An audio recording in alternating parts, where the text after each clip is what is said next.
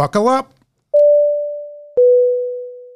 Welcome to Musicians and Beyond, where we bring you the backstage info on the life, lyrics, and long journeys of the music and the entertainment industry. Mark, what's going on, buddy? Just another week here. Everything's going well. How about you? Oh, things are wonderful. Uh, our last guest, uh, Jordan Quinn. Haven't stopped laughing. Oh, she was the best. Absolutely wonderful personality. Wonderful personality. What a talent. Yeah, incredibly She, talented. she's incredible. That was Said she wasn't a piano player and then had her keyboard and wowed us with everything. yeah. She, Queen. I, I, could have had her in here all day instead of you know listening to us talk.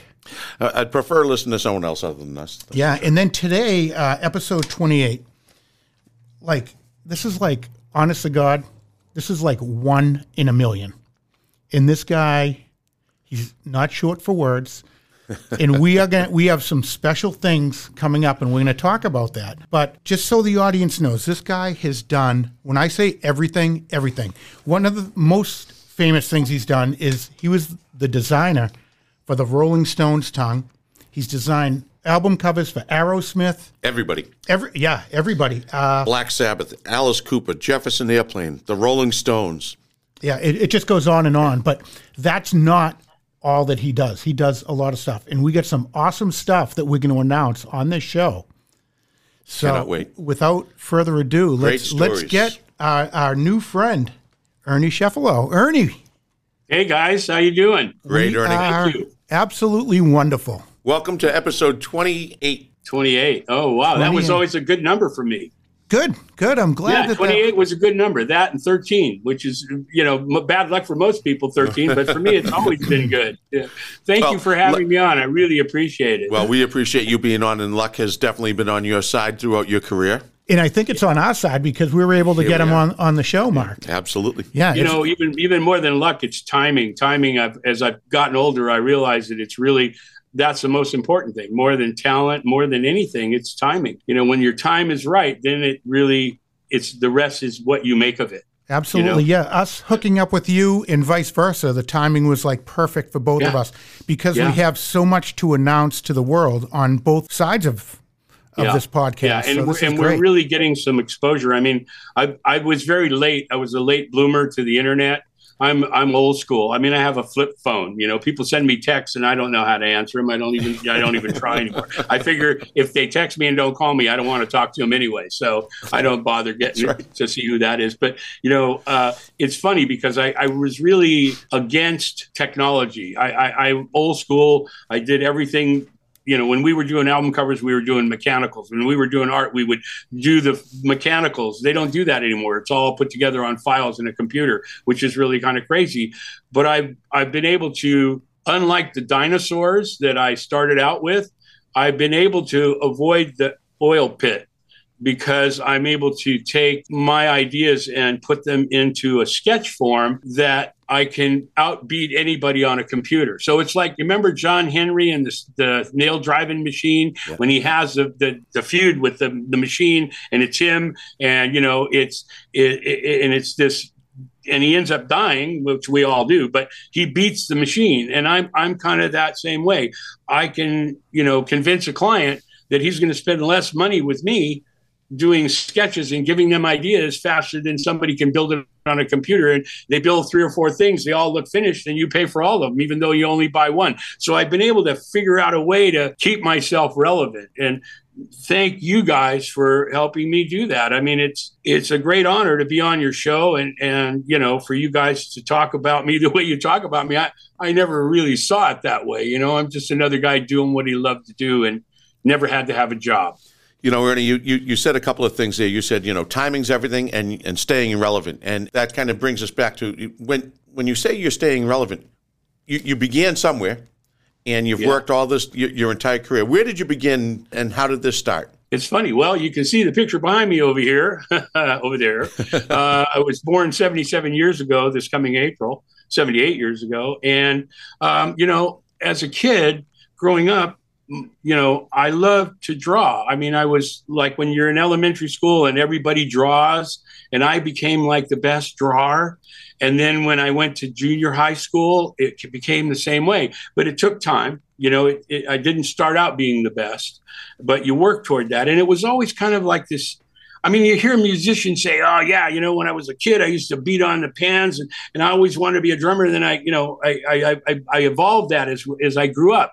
I sort of did the same thing. I I went from drawing Mickey Mouse and Donald Duck on the Sunday paper to turning it into something that helped me get through school because I really wasn't that good at anything else.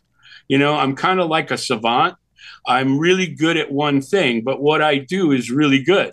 And it's taken me 52 years to, to get to that point, you know, to, to understand that when you're good, people understand it and you can do what you want to do. So I've never had to have a job. I always did what I love to do. And, you know, sure, there's been pitfalls, but I, I just kept, I never, you know, it's funny. I was talking to a friend the other day. I would never had any fear, never had any fear about doing what I did because I, it all felt so good.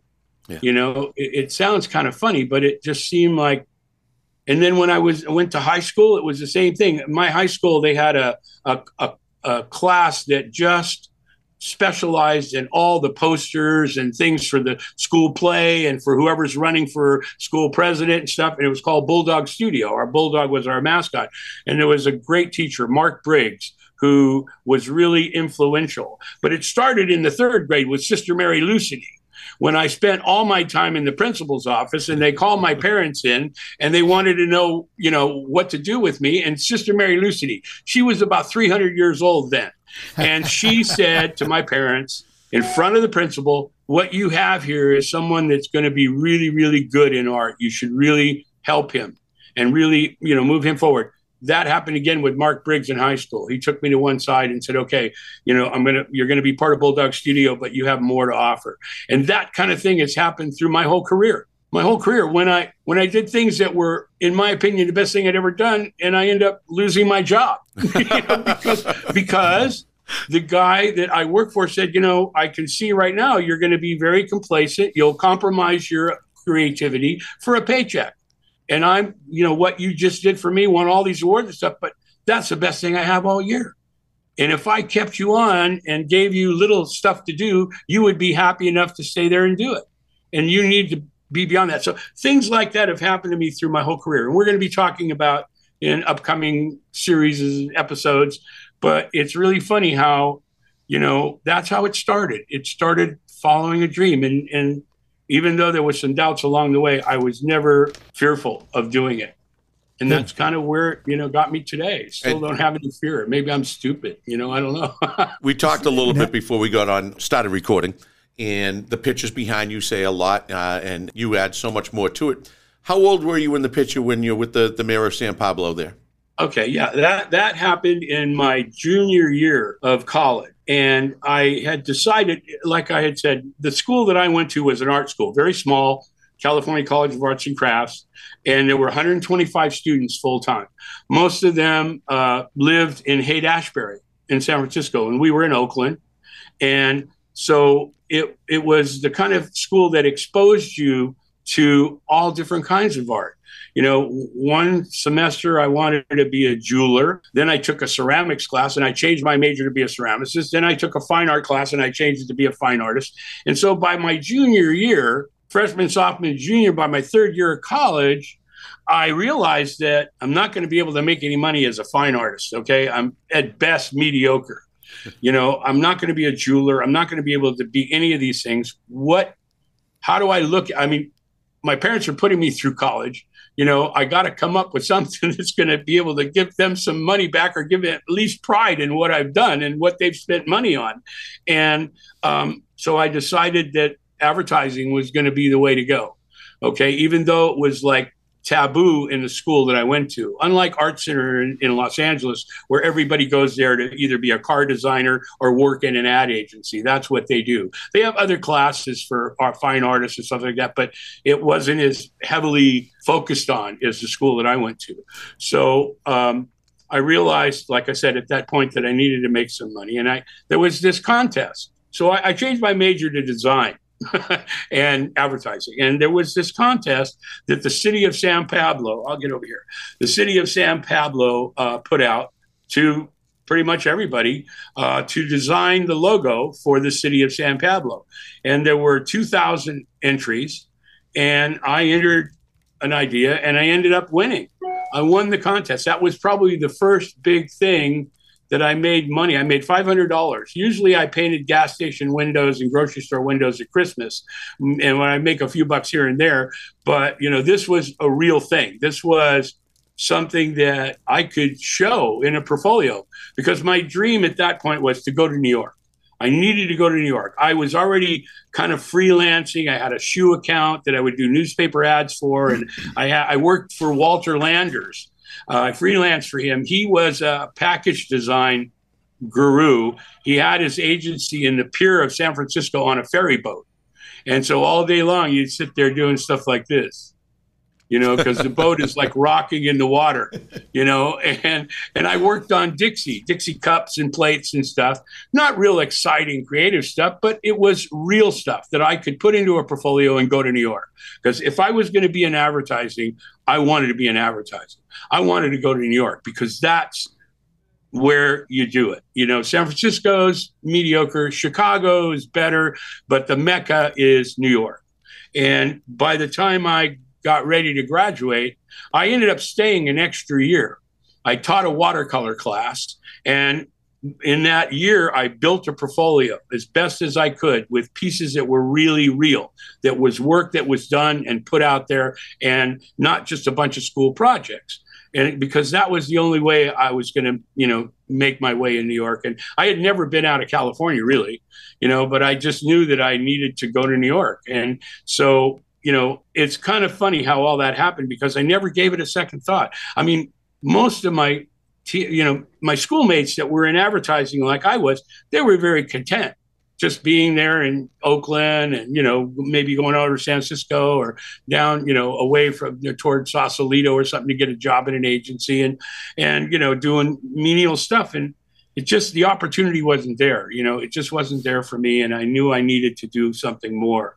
And, so a week after I graduated, I put my portfolio together. My dad built a portfolio for me that weighed about 150 pounds. And once it had all the stuff in it, it weighed over 200 pounds. And I knew that if I was going to go to New York, I could never leave it anywhere because somebody would steal it. So even when I was going to the bathroom, I had this thing that was like tugging the, you know, Noah's Ark around with all this creative in it. And, you know, it was kind of crazy. And you know, we'll, we'll talk about that later. But yeah, you know, I just knew then that I needed to do this. And in college, I was really, it was really kind of neat because one of the things that we would do is there was a, during the time, you got to remember what was happening. The, the world was changing. The Vietnam War was happening. We were a mile from the Berkeley campus, okay, where all the riots were happening, all the peace marches and stuff. And as art students, um, we were very much against the war, and we would do art. We would create posters and stuff. And there was this this group called the Jelly Roll Press, and most people had never heard of it. But what it was were there's these anti-war people and um, hippies that put in a huge trailer tractor.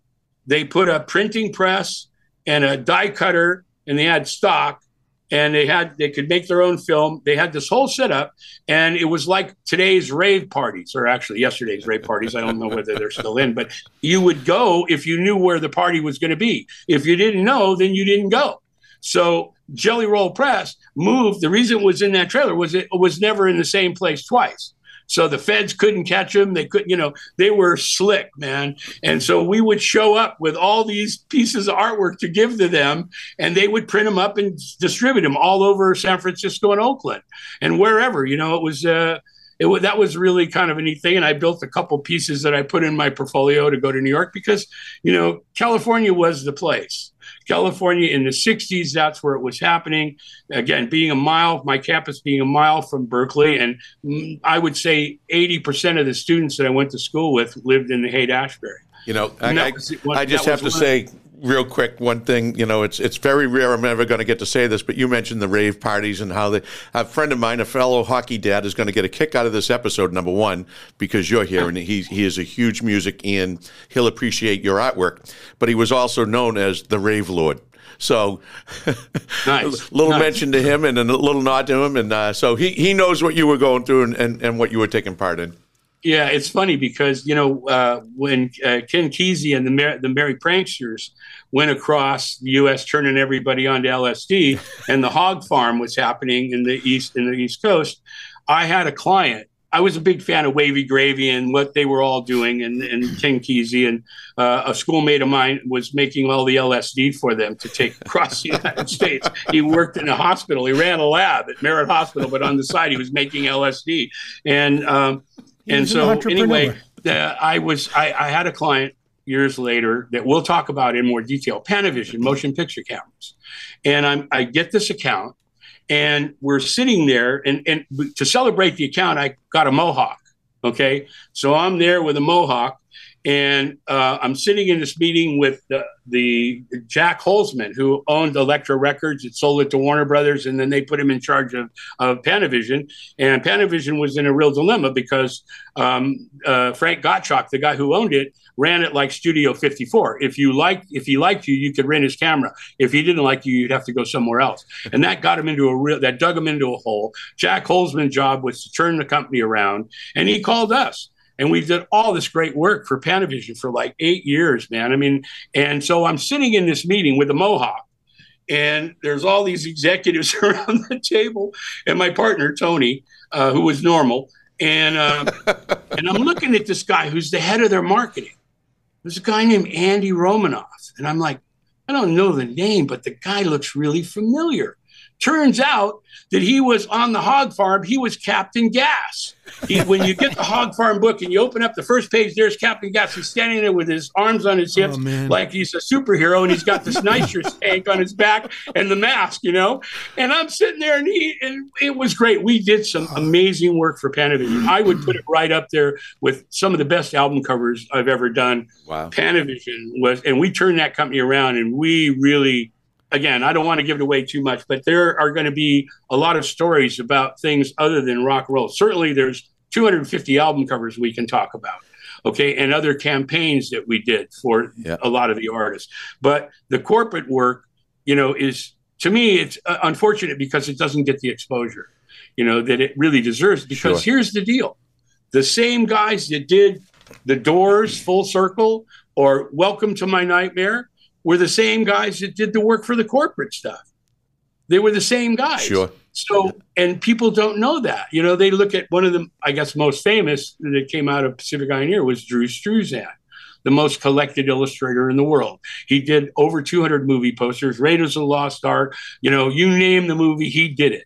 And he changed the the look and feel of movie posters. Well i gave him his start. I hired him right out of art center and No that's kidding. an interesting story how Yeah. he came along you know and we we worked together i have 73 of his originals in my collection So you Cool. collect you collect your, mm-hmm. some of your contemporaries, and it's you're, you're a collector of their work as well. So yeah, so, some of it you know mainly there's so much to concentrate on the stuff that i have like i said i got 350 original pieces 125 or 130 of them are framed who've been in museum shows and i've got them in shipping crates that go you know wherever the show is and i've i've had two or three gallery shows and two museum shows It's But- amazing. um, I pretty much focus on that. I have a few pieces, but mainly, I mean, my hands are full with just trying to catalog and and you know, I'm, I'm I sell prints and I sell artwork. yeah, I've had uh, three or four pieces that I've sold.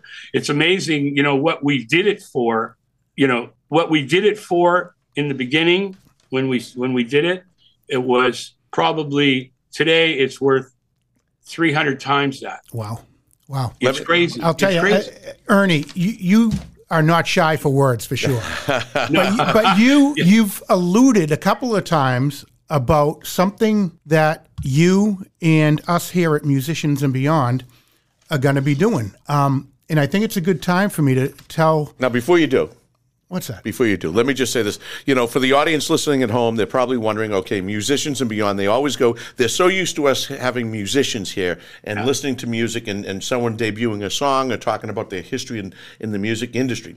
So, for those wondering at home what is going on here today, what we're talking about if you didn't hear it before, Ernie is the designer of the famous Rolling Stones uh, album cover, the iconic. No, not the cover. Uh, not the cover, just just the tongue.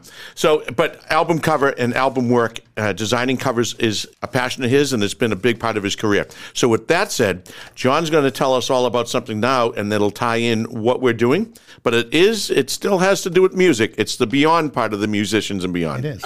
So, It is. so, so Mark, he, he's done like the Bee Gees. He's done Jesus Christ Superstar, Aerosmith, Alice Cooper, Rolling Stones, all that stuff. There is so much information that this gentleman has to offer. He's actually a history maker. He is Yeah. history, and he's he's very down to earth.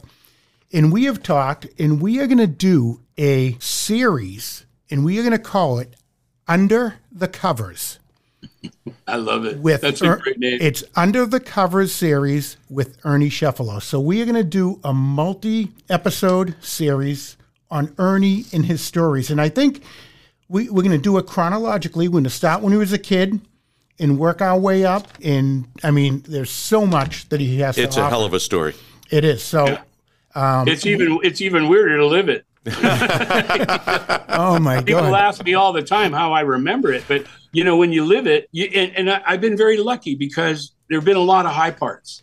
You know, there have been a lot of, of real spike parts in my life. There's also been some dips and downs, and you know it's really funny. Just real quickly here as a sidebar, all of this, everything that I ever became and have ever done, would have never happened had I not gone to New York. When I went to New York, I, I told my girlfriend at the time, we had lived together for a couple of years. We'd been together for six years. That's a whole nother story. But she, we were living together in Oakland. I graduated.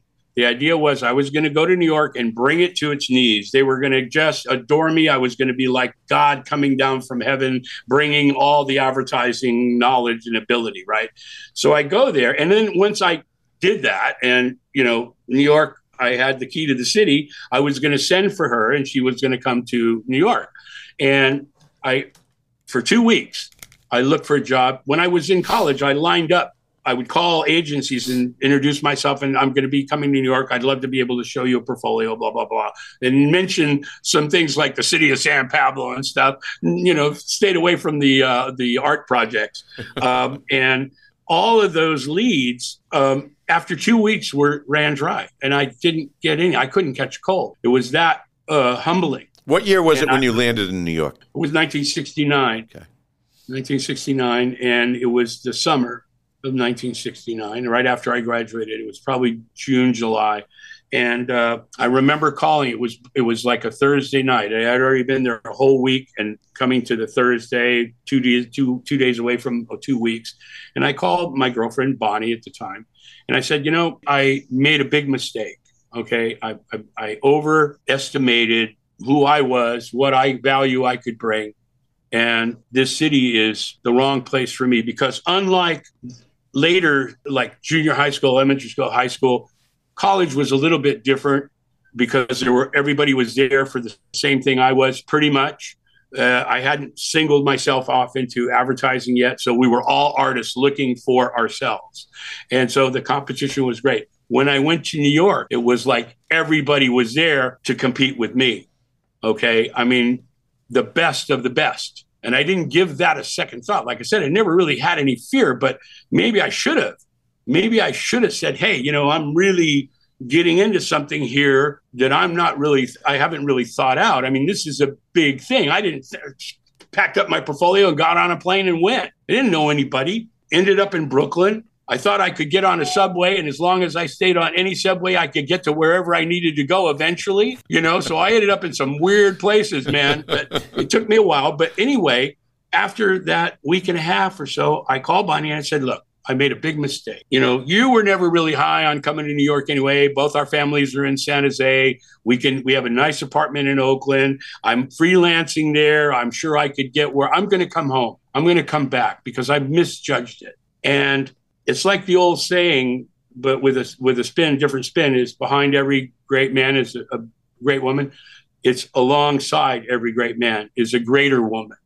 Because she said to me, okay, if you want to come back, go ahead, but I'm not going to be here when you come back. And I said, where, where are you going to be? Where are you going? She said, I'm not going to be here. I'm not going to spend the rest of my life with somebody that runs at the first sight of any kind of, you know, negative thing. Uh, you're, you're gonna you're gonna run all your life, and I'm not going to spend my life with somebody like that. And I couldn't believe she was going to say because we were madly in love, man. I mean, she was gorgeous, and that's a whole nother story. But you know, when she said that, I hung up the phone and I thought I had one more appointment on Monday. This was on a Thursday, I think it was.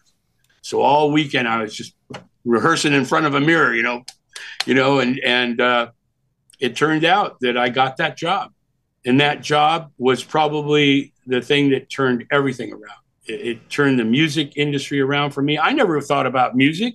I was a music fan, and when I was in college, we used to go hang out in front of the on Haight Ashbury we'd hang out in front of the Jefferson Airplane house, you know, with all the gingerbread. And we'd be getting high and, you know, all the black light stores and everybody was incense everywhere and all these hippies and stuff. And it was amazing. That's how we spent our weekends, you know, and we would go to uh, a lot of the coffee shops uh, because there was also what was going on was the hippies were coming in and taking over what the beatniks had. Okay. It was evolving and we were right there we were right there in the heart of it, 1964, 65, 66. And we would take our sketchbooks and go to these tea, these coffee shops and and sketch and hang out. And then, you know, the free concerts on the Berkeley campus with, you know, Peter, Paul, and Mary and Richie Havens. You know, I mean, it was amazing. And all the marches, you know, People's March on uh, People's Park and stuff. I mean, we were all part of that. And it was in a very exciting time. And I guess I mean, I guess I was swept up in the excitement of it that I didn't give a second thought to going to New York. Because had I done that, had I given it a second thought, I probably, I don't know, maybe I wouldn't have done it. And if Bonnie wouldn't have said, I'm going to be gone, I would have never did anything that I that I've done. Anything that we're going to be talking about in these episodes, I wouldn't have done any of that. I would have gone back to Oakland and probably, you know, I had some room, roommates and friends that made a career out of it but it was always little stuff, never anything monumental. I wanted to be monumental. I wanted to do something that lived on after I'm gone. I mean, because that's really what we all want, isn't it? I mean, we want to make a mark. We want to be able to say Kilroy was here. Okay. we want to be able to say that more than just on a headstone in a graveyard that people stop going to after yeah. generations. Yeah. I wanted to create something and that's why I came up with that whole thing. I want to continue making history instead of becoming it. It's very easy to become history. Very easy. You just let go. You let go and, and you do something that's pretty big and you let go and you live on that for the rest of your life. I yeah. could never do that. Yeah, there's so many things that you've done that have yeah. made history. I mean, you truly are a history maker. Yeah. I, I, I, you know, and I've come to realize that ever since I wrote that thing about you know create keep on creating history instead of becoming it. I mean it just dawned on me one night you know that it's really we are. And, and and facebook has been really you know helpful in that. I there are people that love my work and i've never met them. I don't know who they are. I don't even know anybody that knows somebody that knows them but they knew the work. Right. and so as long as people have ears and eyes what i've done will live on forever forever. And that's pretty amazing when you you know i mean it's pretty profound. on my arm standing up when you start thinking about that kind of stuff that you've actually made a mark that's going to be here after you're gone. That's pretty incredible. And I've made many marks and, and not coming from an ego standpoint, but more of a, this really happened. Sometimes I have to pinch myself to realize that it's really, you know, I was very lucky. Timing is everything. You can have talent, you can have money, you can have friends, you can have, but if the timing isn't there, it's never going to happen. In my life, as we start uh, revealing this, you'll see how I was in the right spot at the right time with the right stuff. Keep with not, teasing it, Ernie. Uh, let me ask to keep with teasing what what we're going to be doing. What was? Is there a moment in time where you look back and say there was that one time that that that launched it or set me in motion to where we were going? Well, it would be Bonnie. She's my best friend and my harshest critic. Yeah, we've been together 56 years and she i mean she if that would be it. I mean that and then there's many of those. There's some of the album covers the rolling stones stuff 13 albums for alice you know the doors the bee gees the, the black sabbath. It goes on and on and on 150 album covers. Now some people might say well that's not very many. You know, there are art directors in record companies, there are creative directors in record companies that have done more than that. And I say, yeah, you know, you're right. There are people like Ed Thrasher and and and you know Roland Young that worked in record companies. The only difference is every month they were handed a release of 20 albums to do. and they would sit and they would give it to whoever they wanted to, and they would just sit back and art direct it. I had to fight for every one of those covers, every one, every one of those. And 90% of the work, 95% of the work that we did at Pacific Eye was done for the artists. I worked with the artists. I didn't work with record companies. Record companies had their own art departments. And we were in competition with them. When I first started Pacific Eye in 1972, there were maybe three companies like Pacific Eye Two of them were in LA, and one of them was in Europe. It was uh, uh, the ones uh, with Hipgnosis that did all the Pink Floyd covers and okay. stuff like that.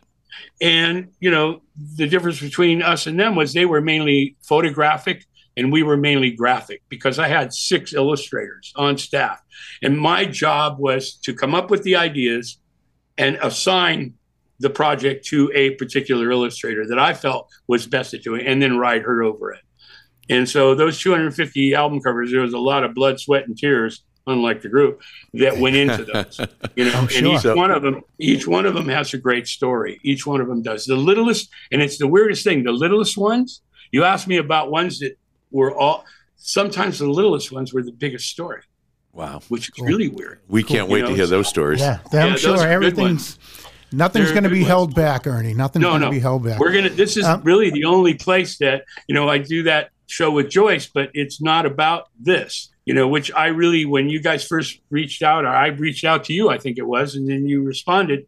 Um, it was my hope was that you would see it the way you're seeing it. Yeah, absolutely. You know, because I mean, and it, again, it doesn't come from an ego standpoint. It comes from, you know, I was lucky enough to surround myself with people that were much better than I was. Okay, that's the trick. The the key.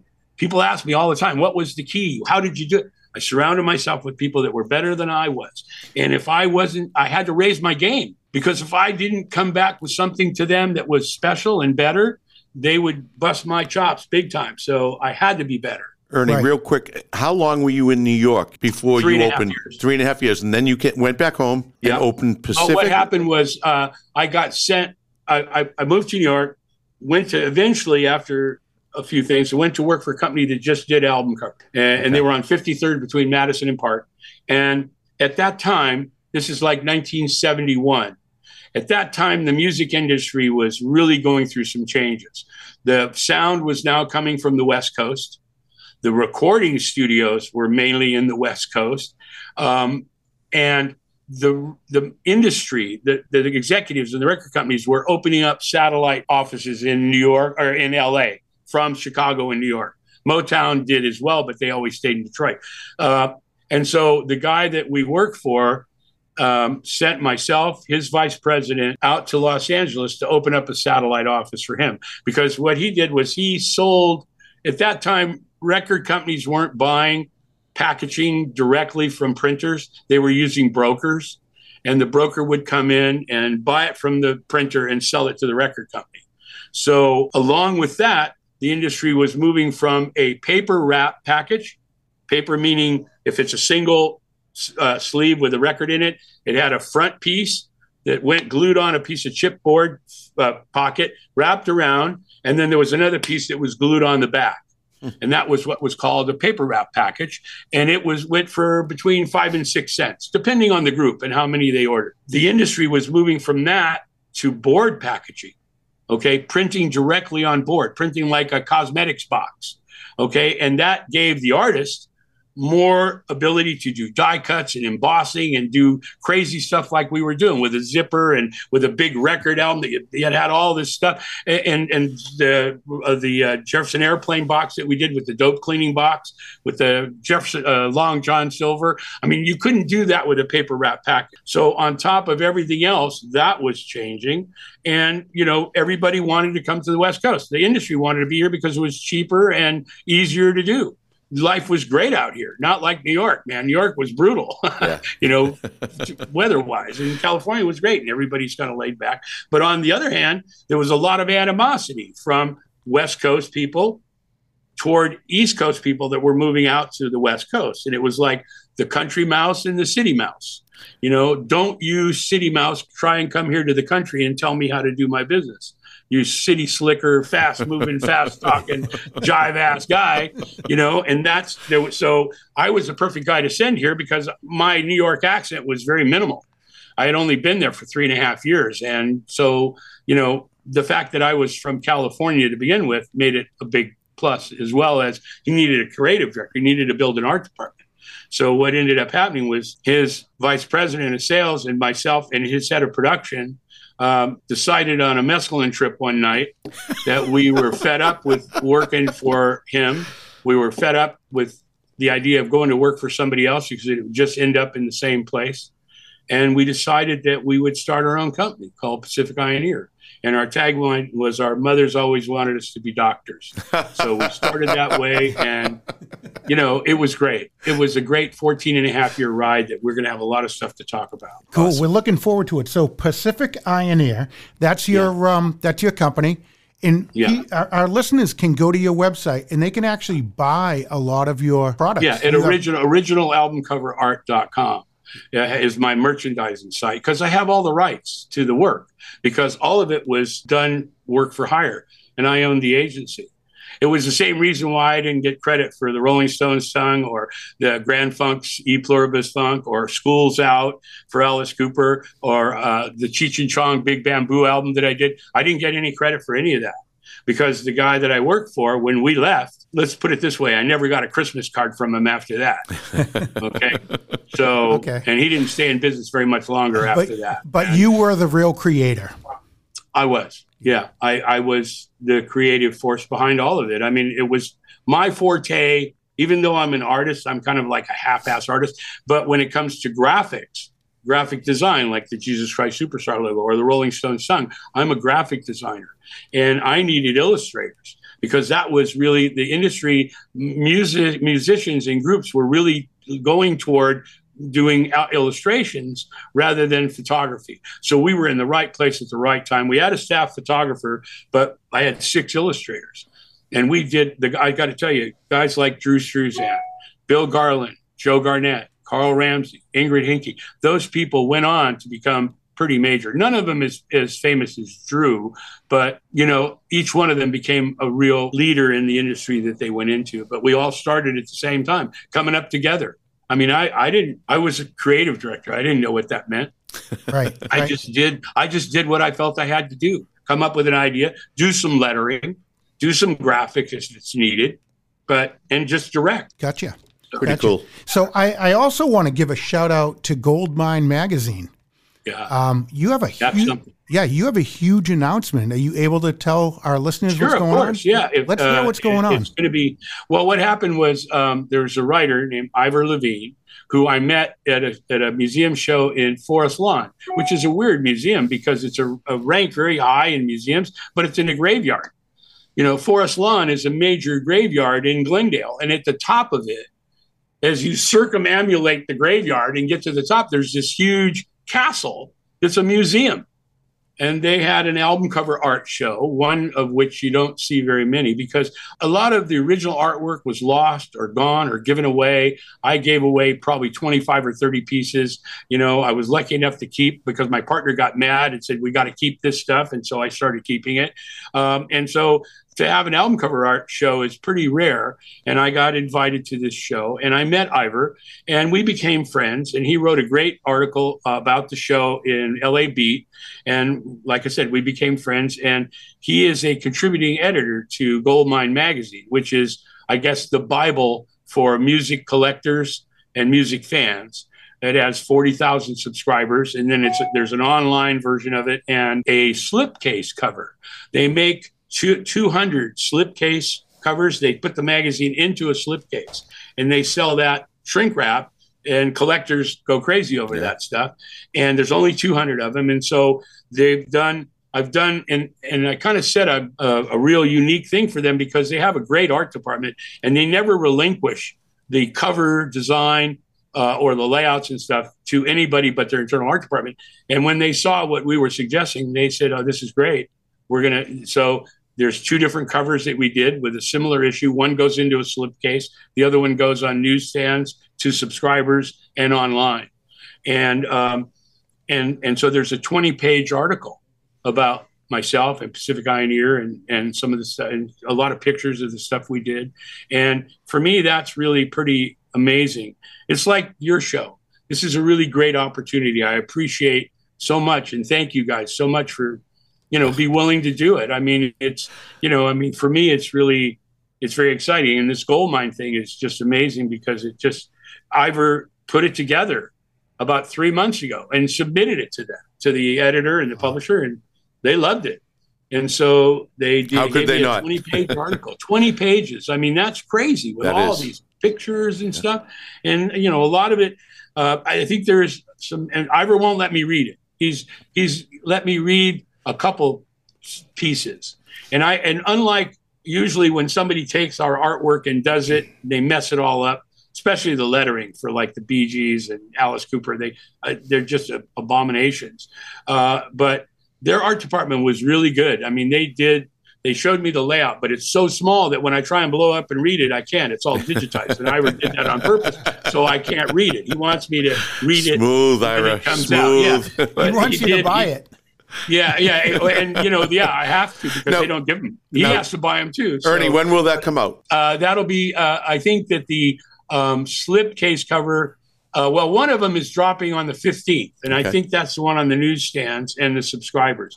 And then toward the end of the month, the slipcase, the 200 slip cases, they're all numbered and signed. And what I did was to make it even more exciting was I made 200 prints of 10 different images, 20 each, and numbered them and signed them, one through 20. There's 10 different ones. And then I have a Pacific Eye & Ear stamp that I put into, it's like a corporate seal I put into everything I sell. And I, I stamped each one of them. So there's 200 of them, 10 each, or 20, yeah, 10 different ones, 20 each. So for collectors, that's going to really be something. And they're going to shrink wrap them on the outside of the slipcase. So you can see which ones are which instead of trying to buy 20 to get 10 Sure. you know you can buy the 10 you want so yeah Love it. that's all going to drop uh, actually where they're promoting that cover which is uh, are you familiar with licorice pizza that girl with the record that's Yes. smoking Yes. Okay, I did that logo for Jim Greenwood back in the 70s. And so we they took that one and they made that a cover by itself. So that that's the first time that's ever happened. And the other cover that goes in the SIP case has I think 12 different covers and in four corners there's the Rolling Stones tongue, the Grand Funk Railroad's E Pluribus Funk, Licorice Pizza, and then I think the Iron Butterfly. Uh, those images are circles in the corner. So that's going to be the one that goes uh, in the slipcase. So uh, yeah, it's very exciting, you know, to see something like this and getting the the uh, getting the word out there. You know, I mean, Gold Mine. I had always been familiar with the magazine. I had heard of it. I never really bought an issue, but now I'm going to buy quite a few. You know, Of course you are. I got a good customer. I mean, to buy them all. You know, but uh, anyway, yeah. So that's that's going to be happening, and we can talk about that as it uh, evolves. And I can also send you some images if you want of the covers. I have the one with the girl with the record, and that one's great because because it's the cover and it something like I'm paraphrasing, serving up hot hot uh, album cover art or something, and then Ernie Cefalu, my name's on it with a thing, and you know, it's just really it's very fulfilling to see that kind of thing because it, it's it's taken me. I, I mentioned to you guys I was a late bloomer on the internet, and a lot of people have taken credit. I found that people because there was never really a credit for me on anything that we ever did. It was always Pacific Eye & Ear because I, I was a firm believer, and I guess that comes from the marketing guy, uh, that we promote the brand instead of the individual. The illustrators and photographers always got credit, but I never put my name on anything.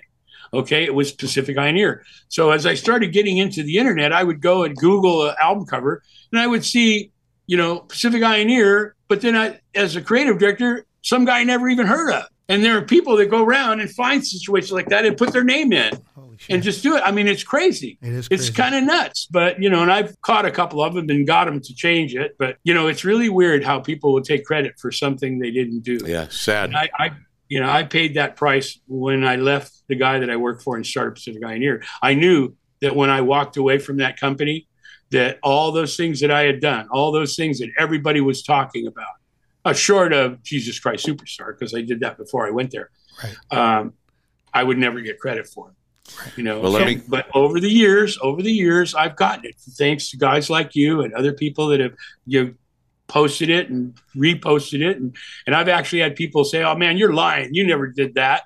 You never, you never did that." And I'd say that was really weird, man, because when I was in the art department doing it, I looked around, I didn't see you there.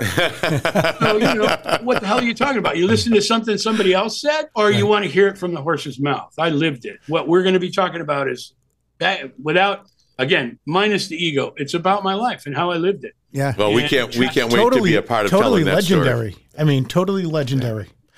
Let, let- I let me never just really say, looked at it that way. I never did. when we started out this episode, we talked about this being a teaser into you know where we were going to go with the, the the series that's going to come up and talk about where where you went in music, where you went in advertising, um, what we're going to be doing with Under the Cover series with Ernie.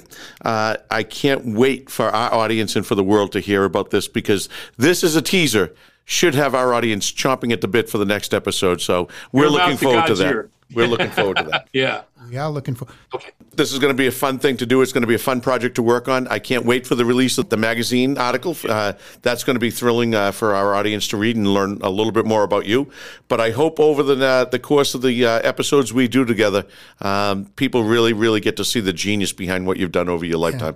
I, don't know about that, but I- I, I- I'm I'm I'm very excited about it. Uh, You guys giving me a great opportunity, and I believe me, I, I won't come up short for you. I there's plenty of stories. Uh, you know, we're- even we're though sort- That's, what we like. We want to hear the was, backstage. well, that was one of the things when when I was with Ivor and he was putting together this magazine. It's very very secretive, and he'd say, you know, give me stuff that nobody's ever heard of or nobody's ever seen, and I said, you know, and- or why did you post that? Because that could have gone on. I said, you know, every story that I tell you, there's at least three or four or more stories that I'm not telling you about that same thing. okay, because I lived it every day, and every day was a, you know, I mean, is every day the same for you when you get up? It's always crazy, you know, or it's good, or that, that's what I hope for. good and goes crazy, or starts out crazy and goes good. So every day is kind of like a unique opportunity to start all over again and and record it. And I've been lucky enough to, you know, still remember it.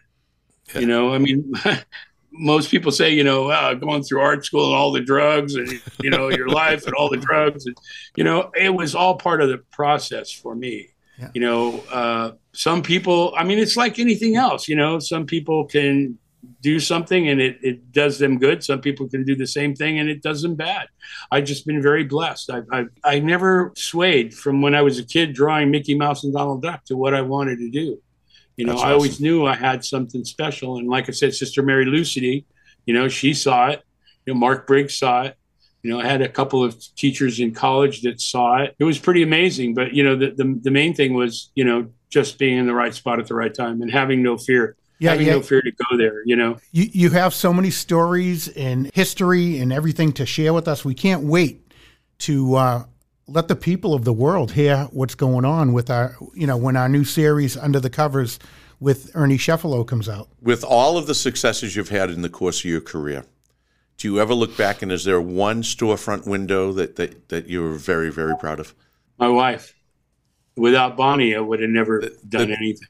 So, so that's funny. And she'll be we- the first one to tell you. She'll be the first one to tell you too. you know? earlier, No, earlier in the episode, you, you talked about, you know, uh, I, I had this girlfriend. She told me if, if, if I did this, she was going to be gone. I think we all assumed that you had broken up. You've been together for Yeah. all this time. Good for you. 56 years. Yeah. That's, That's awesome. wonderful. Yeah. October was 56 years. Well, it sounds like you guys are, are best friends. She's great. We're the best friends. We're great lovers. She's my biggest critic, my harshest critic, and Gotta my have biggest that. fan. You have to have that. fan. You got to have it. You got to have that voice of reality and and you know coming in, you know, because it's so easy to slip away and just block it all off. And we've always, you know, even though we've had our arguments like everybody does, we've never swayed away from she is the best thing that ever happened to me. She feels the same way about me. And we just have this great relationship. That's Ladies and gentlemen, boys and girls listening at home, I hope you are as excited as I am for this series that we're going to be doing. And I am too. Yeah, well, it's it's going to be very, very uh, exciting. It's going to be very creative. It's going to explore a lot more than um, what we're accustomed to, what we're used to, and I'm looking forward to that. Ernie Cefalu, thank you for being our guest today, and Yeah. thank you for being Thank our you. friend here. Yeah, thank, you very for- much. It for was giving us the opportunity. I'm really, really very humble. it was Thank you. really our honor to have you on. Thanks again. No problem.